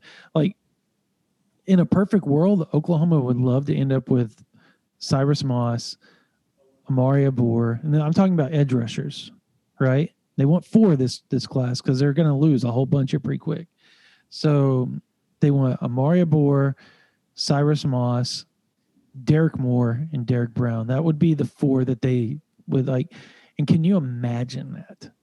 Can you imagine that Those if some they dudes. that those are some all four just straight dudes and some really good football players. Um enough talk about the football and the recruiting and all that. Uh, let's talk some hoops real quick. Let's Uh, go. Number nine, Oklahoma is going to Ames this weekend uh, to play Iowa State. Obviously, the game against Texas got postponed. Have they? They haven't. They haven't set the date for that yet, have they? No. I don't think they No, will. neither the Baylor game nor the Texas game have been rescheduled yet. That's a shame. I would love to see OU get to host Baylor because I think they would beat Baylor at home. That's just my gut. I don't know why I think that. I, I, I do know why I think that. I think Oklahoma plays good enough defense, and they scared the crap out of them down there in Waco until the last two minutes when OU got into foul trouble and they ended up making a bunch of free throws. Is that is that the game? Am I thinking right on that game? You are. Okay, yeah, and they ended up losing by 13 or 14, and they were down by like two. OU was up for a while too in that game. Um, eh, I, I don't know. I just think this Oklahoma team is going to go up to Ames, and I think they're going to win, and I think they're going to handle business against Oklahoma State as well. I think that I think they beat Oklahoma State in both those games as well. I think OU closes out the the year losing one game in the last two months. Is that is that is that a while? Am I crazy for thinking that? No, not at all. I mean, you got the Baylor game off the schedule. You got the Texas game off the schedule. Those were the two really tough ones, and they would have been would two really Texas. fun. Oh, absolutely, Yeah, absolutely. They beat them. They beat him And- down there in Austin. I think those would have been tremendous challenges for the Sooner team just to mm-hmm. build all the more resilience as they head into March. But I mean, you look at the schedule the rest of the way now that those two games are off for the moment. You got Iowa State, you got Kansas State, and then you got two with Oklahoma State. Yeah, Yeah. you don't figure Oklahoma will lose any of those games. I didn't even mention Kansas State because I didn't think they were worth it at this point. But and I know it's probably the wrong thing to say, and they're probably going to lose because I said something like that. But the way Kansas State's been playing, I mean, come on, like, eh, like, eh. And the way OU's been playing is like, do you really think they're going to put up like they get challenged in, but do you think they're going to beat Oklahoma? Like honestly, like would you bet money on them beating Oklahoma? So I did a anonymous survey. Yeah, I'm gonna reveal my identity. Sorry, Wildcat. I did an anonymous survey uh, regarding Kansas State basketball and and also their recruiting. And do you know how hard it was to type like 250 positive words regarding K State hoops right now? Oh, God, they're brutal, man. And I did, I did all, I did everything I could to not just be like, yeah, it's rough right now, guys. I'm what sorry. happened to Weber? Like what happened? What happened I- to Weber? I what happened? I I couldn't tell you, man. I I could not tell you, and I feel like it's tough too because they have some nice pieces. At least Yes. it looks like it on paper. Like they have a, a very young center and point guard that I feel like if you're building a basketball team, you have to have those two spots solidified, and they have them. But like they're both freshmen starting, and it's clear that they're thrown into the fire. And then there's just not much help around them. And it's tough too because like Kansas State has a, a really big roster. They have a lot of sizable guys, so they could. You would hope they'd be able to create mismatches on the floor, but not to go on whole K State rant. But basically, like to sum it up, I had to do this whole anonymous survey thing, and I was just sitting there. It really puts into perspective like how Oklahoma was able to handle the COVID nineteen offseason and the adversity hmm. versus like a Kansas State, where we're used to that program being towards the middle to top tier of the Big Twelve, and they have just absolutely pummeled because of what's happened. And they're always so good defensively under Bruce Weber. Like they are just nasty defensively, and now they're just like like Moses parting the, the Red Sea. Just come on down the lane and lay it up on us, guys. And their their We've offensive opened it up for you. I mean, they They can't hit the broadside of a barn sometimes. It is rough. No, and they always used to have like they always used to have that squirrely, uh, tough, rugged point guard and that token white dude that just stood up there and just shot threes all the time. And they don't even have that anymore. Like it's just everything is missing for them. And you're Dean laughing. Wade is long gone. Yes, you know exactly who I was talking about too. He was there for like 20 years, and that's why I call him the token white guy because that's all he did was stand out there. But he always killed OU for some odd reason. Didn't matter if the game was in Norman or if it was in Manhattan. He was on fire against Oklahoma for some odd reason. which is really counterintuitive because Dean Wade is just not a Hooper name. no, It's just not. No, I feel like his family got his. they were like, and I know this isn't right, people. So don't go chronological on me. But I, I feel like they were like, well, we can't name him Dwayne, so we're going to name him Dean, Dean Wade. So, and I was making a Dwyane Wade joke because they were naming after Dwyane Wade. Anyways, it was bad. He wore number three. I mean, so did D Wade. so, I mean, that's not that far off. Anyways, sorry, I digress. Um, um, the, yeah, I, I don't know. And, and here's another thing about the Oklahoma team. They were they are realistically could return. And I was talking to Matt Reynolds. He's the uh, director for Prep Hoops. You got uh, you know him. Colin, do you know him, Parker? Yeah. know of him. Okay. He's the director of Prep Hoops Circuit, uh, a big tournament circuit, AU circuit. Uh, uh, probably the what second, probably the third largest in the country now, um, as far as the circuits go. And um, and he's probably going to get mad at me and say we're number two or something like that. I'll get a text after he listens to this. Um, sorry, Matt. Uh, but uh, so I was talking to him the other day, and I asked him. I said, "Do you think that um, Austin Reaves will return?" He thinks Austin Reaves will return. Um, do y'all think he returns? Like, I, I, I, I kind of have a hunch that he might, just to see if he can get his draft stock even higher because I feel like he's probably a second rounder right now, and he could be a first rounder if he has another year like he's had this year, uh, and and continue to show the ability to handle the ball because he wasn't a ball handler when it, for this is the first year he's like been a legit ball handler, and that's what Here's- he'll be in the NBA. Yeah, here's what hmm. I'll say, Brandon. I don't I don't think Austin Reaves is an NBA draft pick right now. I think based on what he's demonstrated as a ball handler this year and the leadership that he's started to show as the floor general for the Sooners, as well as the fact that he's averaging 15, 5, and 5, which isn't a wildly impressive stat line, but when you consider that there are only two other guys in the country that are matching that benchmark, he's one of the more productive and more versatile players in the collegiate circuit right now. Yep. And so I think he's a guy that could absolutely benefit from a sixth year coming back and serving as the Oklahoma Sooners point guard once again. And if he comes back and you get Brady Manek back, and Let's that's a whole that- nother situation. Yeah, that's another thing. but he if you get him and Brady Manek back, go ahead, go ahead, finish your finish your thought. Yeah. So if you get him back and you get Brady Manek back, heck, if you get one, if you get one of those two, you're in really good shape to make a Final Four run next year. The one thing, the one thing you're going to have to do is find a good interior post presence because Kur is gone. We know that. Rick Issanza, you know, Lon Kruger has been very hesitant to put Rick Issanza on the floor. Anyang Garang really hasn't unlocked his potential yet. So who's going to be that guy that steps into the void that Kur Kuath will leave? That's the one question mark for Oklahoma. But Why can't why they've can't got Kuath they've got a lot of talent they can bring back. why can't Kuath come back? He's going pro.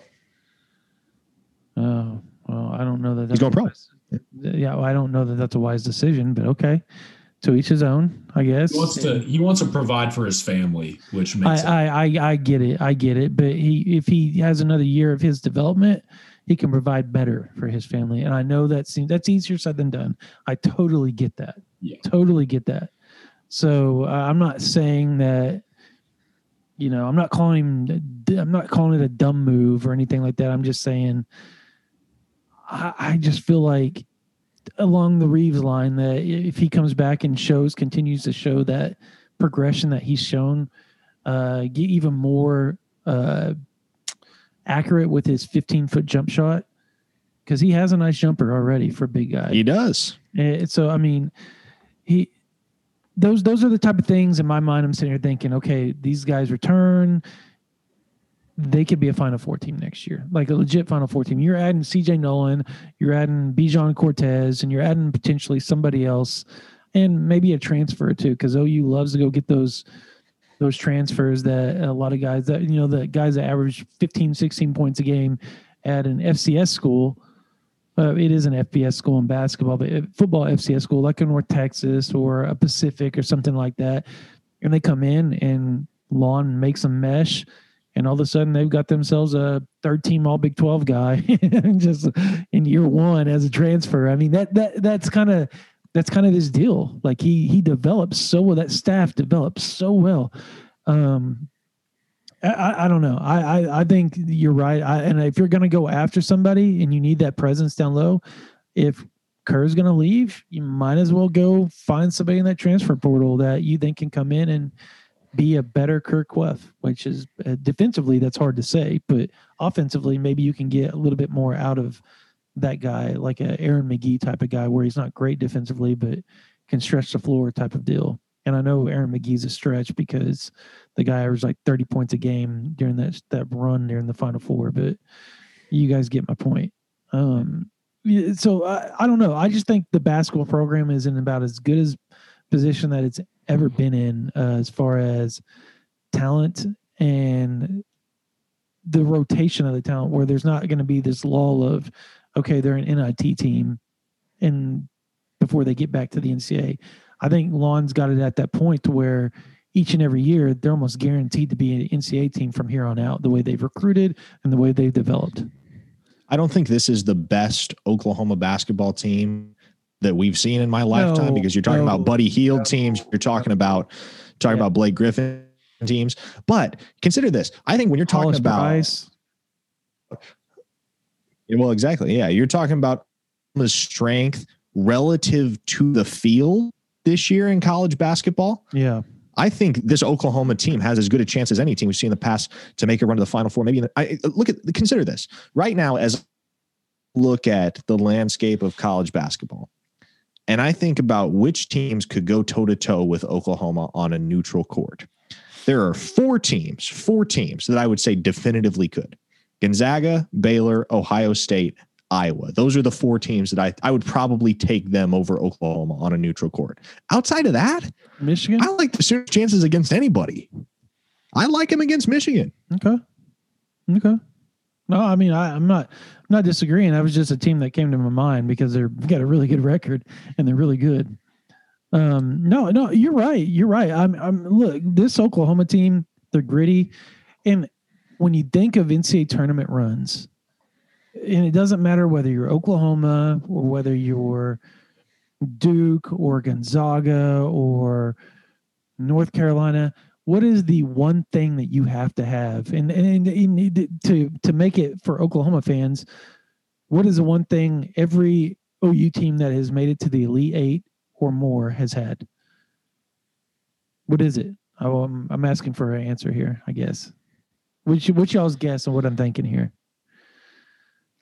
I mean, okay, a- what's the you have to have this in basketball at all times but but specifically if you want to be a really good team what is it I would say- I would say either elite guard play or great defensive play. for Got sure. it off the first. Elite guard play. They have elite guard play, Yeah. and across the board, even coming off the bench, they have elite guard play, and that is. You think of any Final Four teams, any of these runs, not just Oklahoma teams, but any team, and they talk about it all the time when the the NCAA tournament rolls around. Well, these teams that are making this run, they're so good in their backcourt. Their backcourt's so good. Their front court is okay, but their backcourt's so good that they're that that that compensates for being average down low, and that's why they're making this run because they can stretch the floor, they can handle the pressure, they can handle the the, the defense, all these things. They're they're mentally strong, and all that stuff that I just said that you have to have. They they have it in Reaves, Harkless, um, Harmon, and Gibson. Who else am I missing here? That I'm, I'm there's who else is on the team guard play that out of those there's more than that. I'm just drawing. Alondes, but he has. Alondes. He hadn't been playing Yeah. much here lately. But yeah, but I mean that's my point. Like they're just they're really good. Um and even down low you got Manek who can stretch the floor when he when he's not in his own head. Um and let's talk about Brady Manek real quick. Do you guys think he returns? Hell yeah. like he better. I mean, at this point, like There, there's there's there's buzz that he could transfer out. There's buzz that he's kind of getting frustrated. There's buzz he's kind of burnt out. There's all this stuff going on right now. Yeah, that, that that's that would be my biggest thing is if you're talking NBA draft or return to the collegiate game, he's definitely returning. Now, Will be the- sooner I though. could see a scenario in which he tries to explore Yeah, a different place, but it's just hard for me, especially knowing what Brady Manek has been able to accomplish in years past, to to see him doing much else at any other programs, let alone knowing how crazy the transfer portal is going to be, Yeah. like how he's going to plan on navigating that. So I don't know. I mean, it's all kind of up in the air right now, but I if he comes back, he doesn't leave for the NBA, which I would assume we're all in agreement that's that's the plan Yeah, for him, yeah. which it should be. I mean, he's he's going to come back. It's just does he decide that he just needs a change of scenery, or does he want to try and, and right the ship in an Oklahoma uniform? I think he should stick around because we've seen how long Kruger has been able to utilize him properly and effectively, even when there were much bigger names on the roster with Brady Yep. Manning in the program. So I don't know. I, I feel like Oklahoma's going to be willing whenever he's back to being a Brady Manek form to basically hand him the keys. And I feel like he knows that in the back of his head. So it'll be something for him to consider this offseason. Well, uh, I- well, go ahead. Go ahead. I would put money right now on Brady Manek being back because we got to consider, right? This guy is Sooner born and Sooner bred, Harrah, Oklahoma, grew up rooting for OU, went to OU, saw playing time immediately as a freshman, and has been a really big part of this team for four years. And yeah, he's fallen upon some hard times in his senior year, but you look at the way that Lon Kruger has helped this team to rise to where they are right now, and you think about what mm-hmm. they could be next year. I think there's nothing that Brady Manek would love more than to be a part of that at the University of Oklahoma. So I really do think he'll be back next year. I don't think he's going to the NBA. I really don't think he's going to transfer. I would put good money on the table that Brady Manek is in a Sooner uniform next season. I mean, where would he go? I mean, Tulsa. That's where his brother played, right? Is Oral Roberts? Where One It was the- uh south southwest Oklahoma or Southwest- southeast. Southeast. Yeah, oh one of yeah, yeah. Okay, I knew it was Directional Oklahoma State. directional Oklahoma school. I don't know why I thought Tulsa or Oral Roberts, but uh, because they played in Norman, I think that's why. I think they played against OU at one point because it was a big deal, Manek versus Manek. Um, but yeah, uh, he could go to a smaller place and really be the guy, you know, potentially if he wanted to. Mhm. Now, I wouldn't suggest that because what is he? 60 three pointers or something like that from being the all time greatest or something like I mean, I don't know the exact stat, but doesn't he have a chance if he came back next year to break the dang thing? That's a record he could hold certainly with another year. With the with the elite guys that were uh, are in that that talk at this point, like Buddy Hield is. I mean, if you beat Buddy Hield and become the all time greatest three point shooter, and I don't know if he has a chance statistically or not, but he has a chance to at least jump Terry Evans. Um, and who was the other guy that was up there? Was it Brent Price or something like that? Maybe I don't remember. Mhm. That's right. Yeah, I mean, those are guys. Those are some big names. Uh, I mean, Brent Price was in the NBA for a long time, and he won a lot of games. I think he won the. Was he was he there when the Rockets won the uh, the NBA title in '95? Was he on that team? I don't I have know. to go back. I don't know off the yeah. That's the a top of my good head, question. sure. I know he played with the Rockets for a long time, or for a good while, a couple of years at least. So um, I know he's with the Bullets too. It's a shame his brother didn't. His brother went to Georgia Tech, unfortunately. But um, yeah. Anyways, yeah. It, this, this Oka- Lon Kruger has this thing rolling. Uh, uh, does OU have a chance to win the Big Twelve tournament? Do you think they can play toe to toe with Baylor on a neutral court? In a word, yes, yes, I do. Okay. Okay. What about you, Colin? There's a shot, but it's tough. And I'll tell that's you how why. I, So we- that's how I feel. Okay. I, I like Baylor a lot. Like that basketball team is really damn good.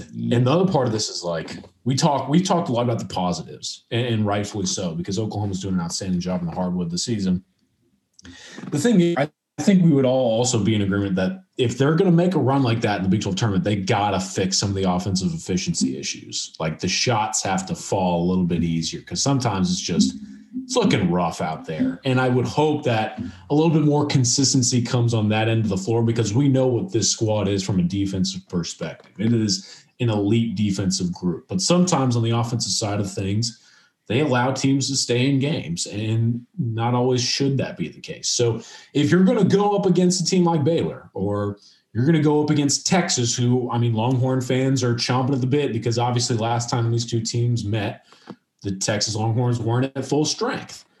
if you're going to go against those teams and you're you're going to knock them off in the tournament in the neutral site, you got to be able to make your shots. You got to be able to create leads and hold leads, not just with your defensive prowess, but with your consistent shot making. So that that's my one concern about OU going into some settings like that is can they can they make sure that the ball is going through the net at a high and consistent rate?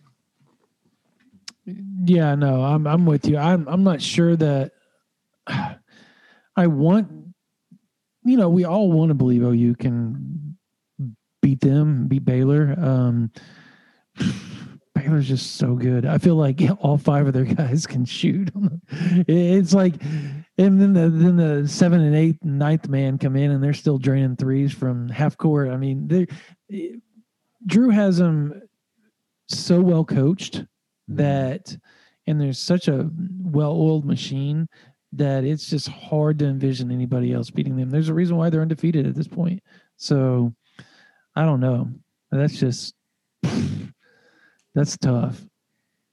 That's really tough to grasp. I mean, how okay, say say Oklahoma loses in the title game or the semifinals the Big 12 semifinals or Big 12 title game. What seed do y'all think they get? And at this at this juncture on February 18th, and where do you think how far do you think they make it into the um NCAA tournament? And I know it all depends on how the brackets laid out, the matchups, all that. But this is all hypothetical. Parker, wh- how do you see that going? Like they they they finish semifinals or lose in the Big Twelve title game, and they're going to get their seed. And how far do you think they made? So, what seed and how far do you think they go? On paper, right now, I think you're looking at a surefire three seed with a chance to rise to a two if they make a deep run Yeah. in the Big 12 tournament. And I think I've said it before. I think this is an elite eight team. I do. Um, I think this is a team that can go that far. And, you know, at that point, all bets are off. You get that deep, it's oftentimes a coin flip. You get a team like Loyola Chicago that gets hot at the right time after a couple close victories early in the tournament, and they make a run all the way to the national championship. And so there's certainly. Exactly. Like weird stuff happens in March Madness when you have a team that just plays good, solid, consistent basketball from all five guys on the floor, right? We saw with Loyola just a few years back. We saw Butler make two consecutive national championship runs with a team that I think is very similar to the way this Oklahoma team is structured. Mhm. And so uh, I think the ceiling could be as high as an appearance in the national championship game. Uh, it all, like Colin says, it all comes down to whether they can get the offensive efficiency issues sorted out. Because if the shots aren't falling in round one, and you maybe get a mid-major team with a guy or two that can light it up from deep, then you might be looking at a first-round upset. So, I think the ceiling is high, the floor is low for the Sooners, but if I if I'm putting money down right now, I think you're looking at a three seed. The ceiling is a two seed, and I think depending on how things shake out, obviously that's a whole other conversation. But I think you're looking at an elite eight team. Yeah, I would I would peg him at about three, and I would also I. It's just it's so hard for me to be like, yeah, this is no brainer an elite eight team or final four because of some of the things we're talking about the, the the offensive struggles at times. Now, I definitely do think that this team has the talent to go to the elite eight, just like you, Parker. I'm also just someone like you mentioned. It's a great point. Like if you are a team that goes into the tournament, even if you play stifling defense, the moment a couple of shots fall for the other squad and you can't match, you're looking at the first round upset. Like we've seen that so many times, even with like Duke in years past. I mean, they- CJ McCollum would like a word. Exactly. Like, uh, I mean, I remember what was it? Middle Tennessee pulled off that awesome upset over Michigan State, and everyone was like, "This guy dude named Giddy Potts is just nailing three point shots from the perimeter," and it's like that's what happens to, to teams that kind of get in positions like Oklahoma. So I, feel like this is a squad based on talent is definitely in that elite eight range, but also you see the talented teams that aren't always hitting their shots go down relatively early early in the tourney. So I that's kind of the ceiling I have them at. I would probably realistic expectations say Sweet 16, but I don't know, man. I I- I think it's gonna be a wild ride in the whenever March Madness rolls around. Perfect example of that phenomenon, Colin. Virginia plays the best defense in the nation year in and year out. 2018, they got bounced in the first round by a 16 seed for the first time in history. 2019, they won the national title. Exactly. Well said.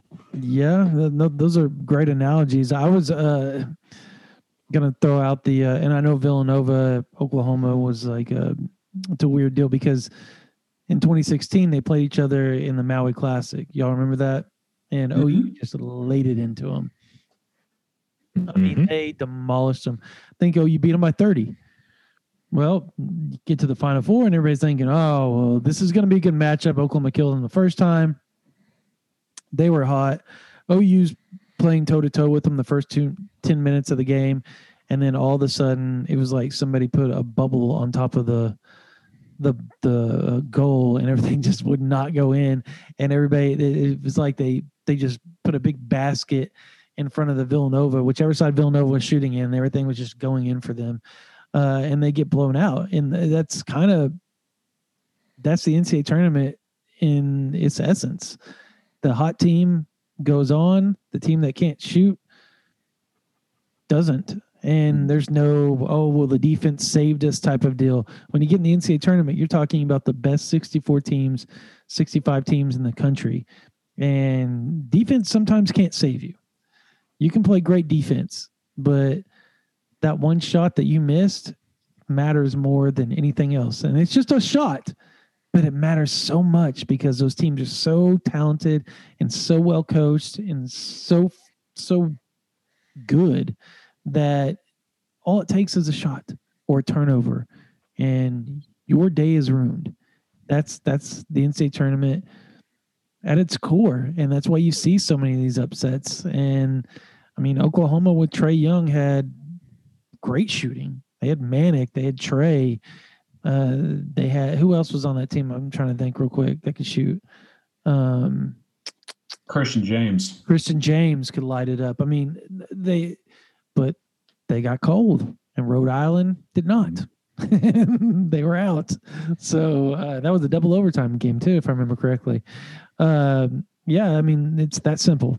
It's that simple. So I'm with you. I think a three seed is where it's at for Oklahoma. Most likely, I mean, they could be a four seed if they get ousted early in the Big 12 tournament.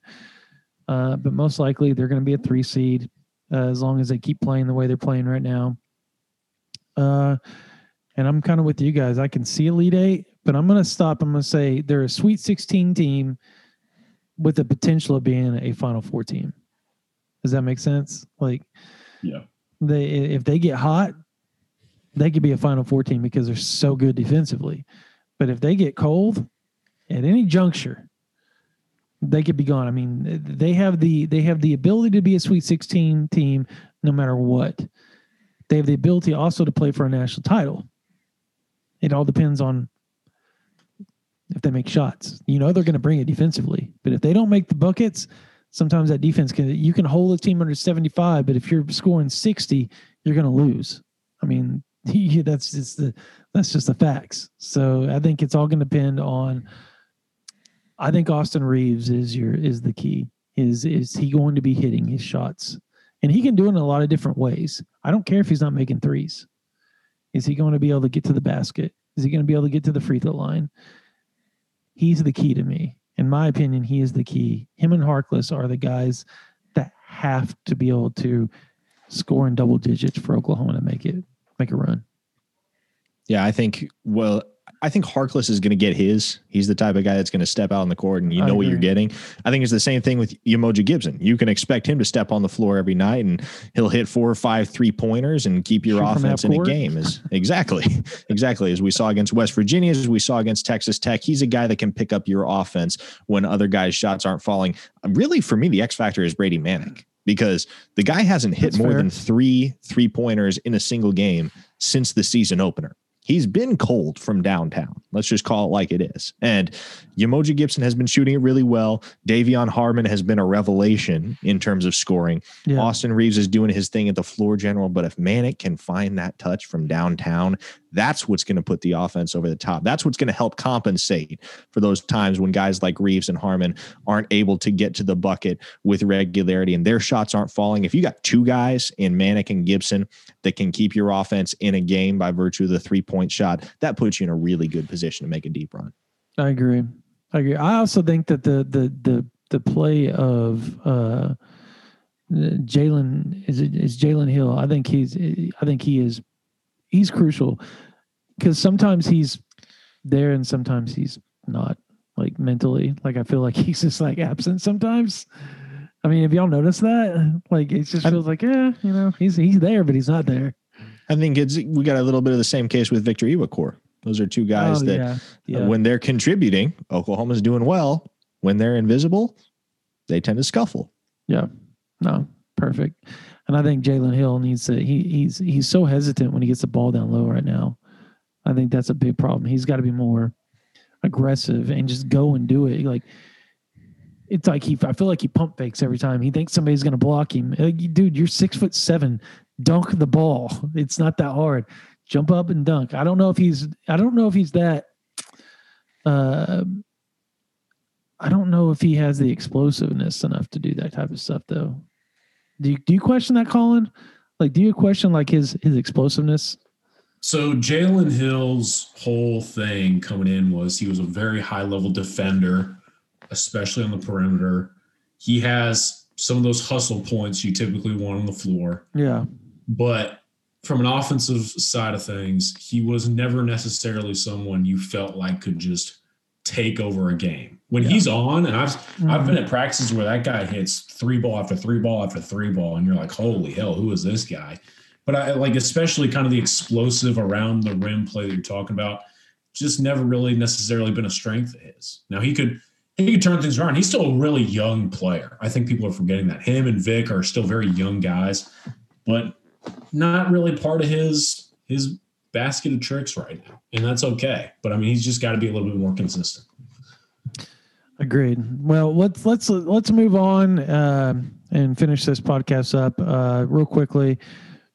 I get fans asking me this question all the time on Twitter, on the board. Doesn't matter. And we haven't talked about Big Cat, and there's not much to say about Big Cat. Uh, it's, it's still in limbo. There's a reason why he hasn't been picked up by any other schools. There's just stuff going on that need to be resolved before he can get into Oklahoma, Tennessee, back into Auburn, all that stuff. But anyways, uh, so that's your Big Cat update. But I get asked this question all the time: Who's going to be the next commitment? Who's going to be the next commitment for Oklahoma? All right, guys.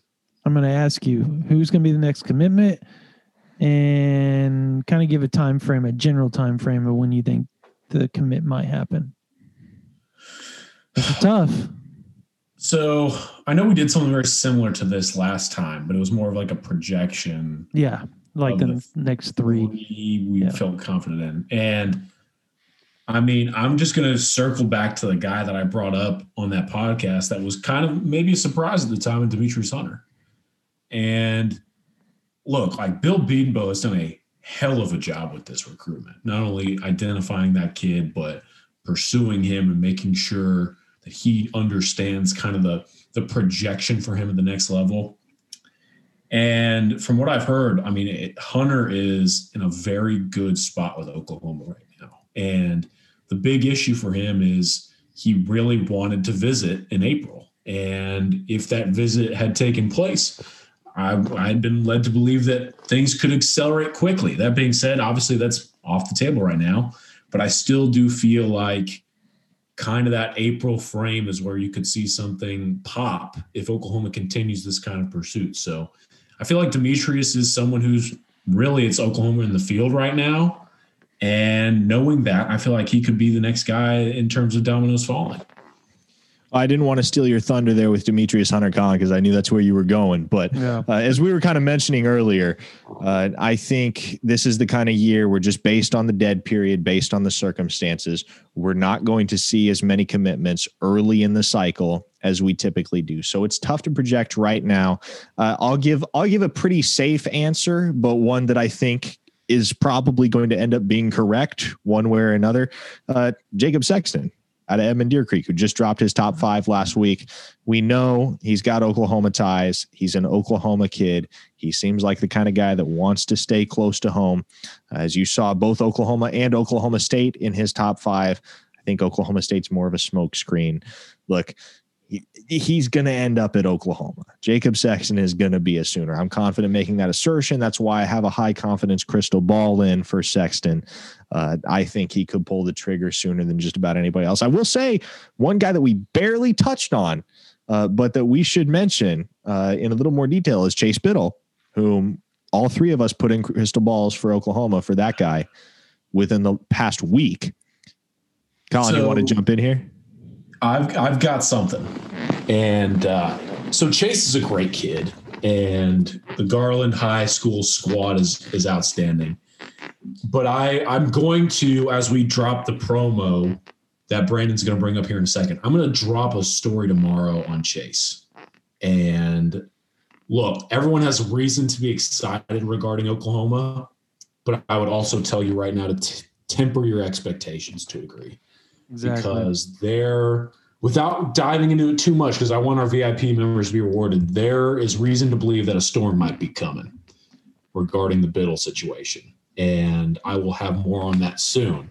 I do love where Oklahoma is in terms of Jordan Hudson being much more aggressive in pursuing him, and also obviously Oklahoma's staff trying to get on that relationship as well. But at the same time, there could be something that takes place here probably the next few weeks that will shake up maybe the DFW recruiting scene. And it also has Oh. definitely a lot to do with Chase Biddle specifically. And I'll dive into that likely tomorrow or today as you listen to this. Yeah, and I'm yeah, I'm I- fairly certain I know where that's going, and Yeah. some of our VIPs may know where it's going as well. But uh, again, I do like where Oklahoma sits with Biddle. He tweeted a graphic earlier today of him in an Oklahoma uniform that was sent out to a number of prospects. Granted, uh, Yeah. but uh, he captioned it "Boomer Sooner" with a heart, so there's some love there.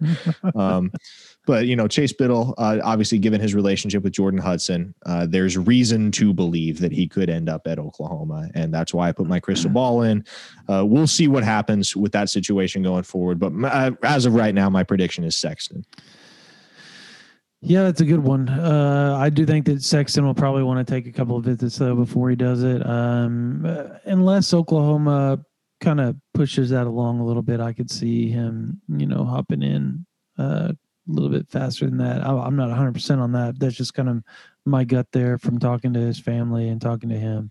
Um, I, I'm going to go with Gavin Sawchuk uh, because you know you got Raleek on board and depending on how you want to look at it and depending on how OU wants to push that out as far as how they recruit the other running backs I mean they can they they, they have ammo you know? Um I think eventually he's going to hop on board.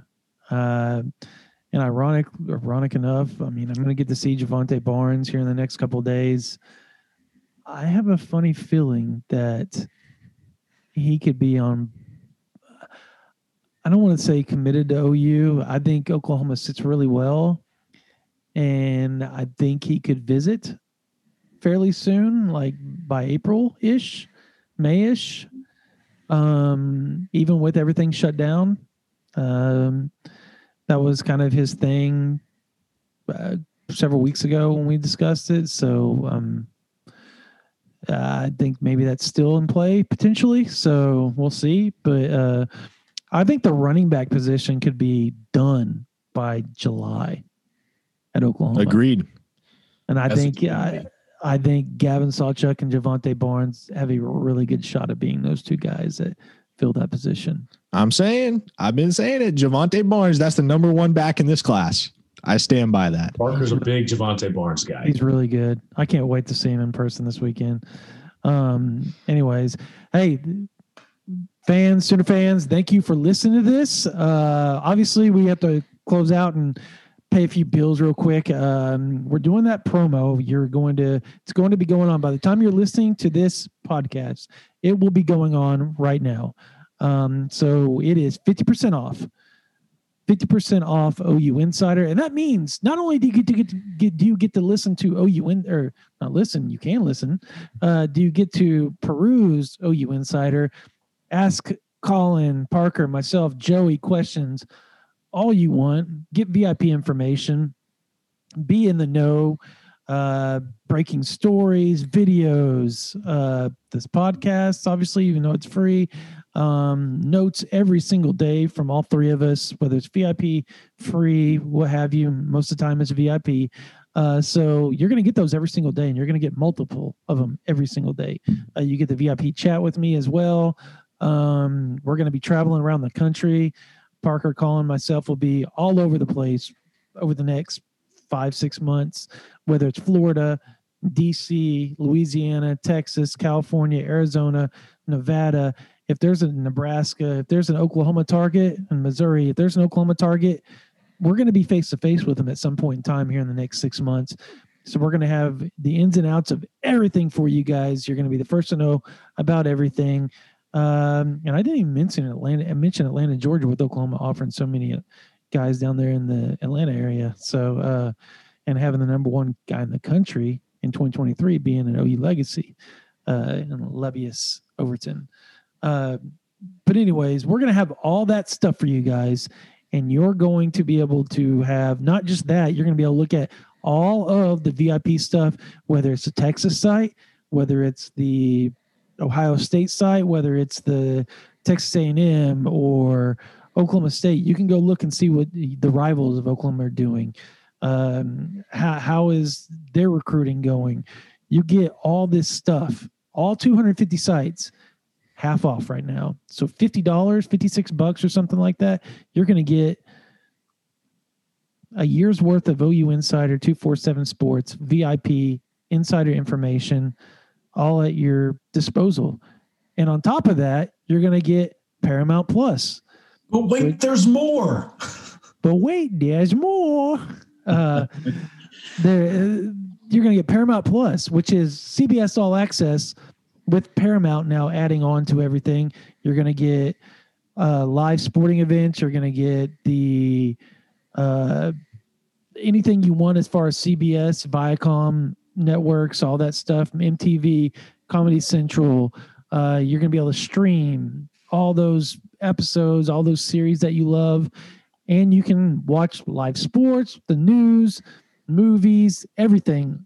You're going to get that. It's twelve ninety nine a month, but you don't have to pay for anything because the second you pay for OU Insider and two four seven Sports for that one year, you get Paramount Plus app and all that stuff for you to be able to do on your app, Apple, uh, Android, your computer, all that stuff will be at your disposal to do whatever you want to do. So it's a great deal. It's something I, I highly suggest you jump on board with because we don't get to do that often.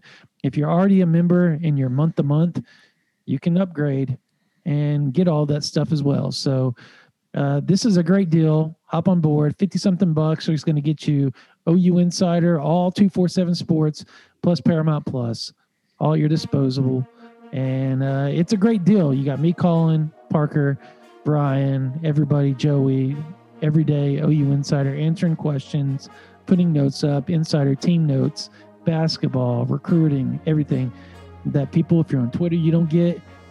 You don't get it anywhere else, Facebook, but you do get it, ouinsider.com. So join us. And also thank you all for listening to this podcast. You guys have any last words? I mean, guys, like by the time you sign up, I know the weekend after this, uh, Brandon and maybe even Parker will be out at the championship seven on seven tournament in Tulsa. I believe that's the so- plan. And Yep. I plan on going to a tournament down in Houston that same weekend. So, like, you're going to sign up and immediately get just an influx of information What- from two huge recruiting tournaments that weekend. What tournament's in Houston that weekend? I believe that's a pylon event down in. in That's a pylon. So I've yeah, I'll be uh, I'll be at Pylon this weekend, the, the National Mecca tournament, the the Mecca, and uh, we'll be at uh, Bishop Gorman as well to see all their top prospects and uh, Exactly. maybe So, some like- Monte Barnes. I'm telling you, like the moment you sign up, not only do you get Paramount Plus, I mean, all three of us are going to be out on the trail immediately giving you information. Yep. So I'm telling you right now, like it's it's going to pay off the instant you sign up. So go ahead and capitalize on this now. You won't regret it. Yeah, and then, and then we have Colin Parker is going to be up in Nebraska checking out uh who's it? Kaden Helms and uh who else? is Devin? Jackson's Devin another kid. Well, he'll be at the championship seven Yeah. on seven in Tulsa. Yeah, so we're gonna have that. I'll be down in the DFW area checking out some guys with Colin. Um, be back up in Southern Oklahoma checking out some guys. Then down to New Orleans, then to Florida, Georgia, DC. I mean, we're gonna be everywhere. Colin's gonna be places. Parker's gonna be places. I'm gonna be places, and we're gonna have notes for you guys. All Sooners targets all the time, uh, and we're gonna be ahead of the game. We're trying to make sure you guys are glued in to all the top recruits, whether it's 2022, 23, or 24, and you guys are in the know when it comes to that. Not only that, all the team notes that we're going to drop. Spring ball's right around the corner as well. You do not want to miss spring ball stuff. This is going to be a big year. The 2021 class is coming in, and Oklahoma is vying for a national title, probably the best team they've had since 2008. So sign up. And also, thank you all for listening. Guys, anything else? Anything else? We're Be good. safe out there. Thinking everyone impacted by all these power outages and, and Yep. winter storms. Be safe. Do what you can to help out everyone else, and we appreciate y'all listening. Yep. Thank y'all so much. Uh, um, thank y'all for listening to the OU Insider 247 Under the Visor Sooners podcast. You guys have a blessed night.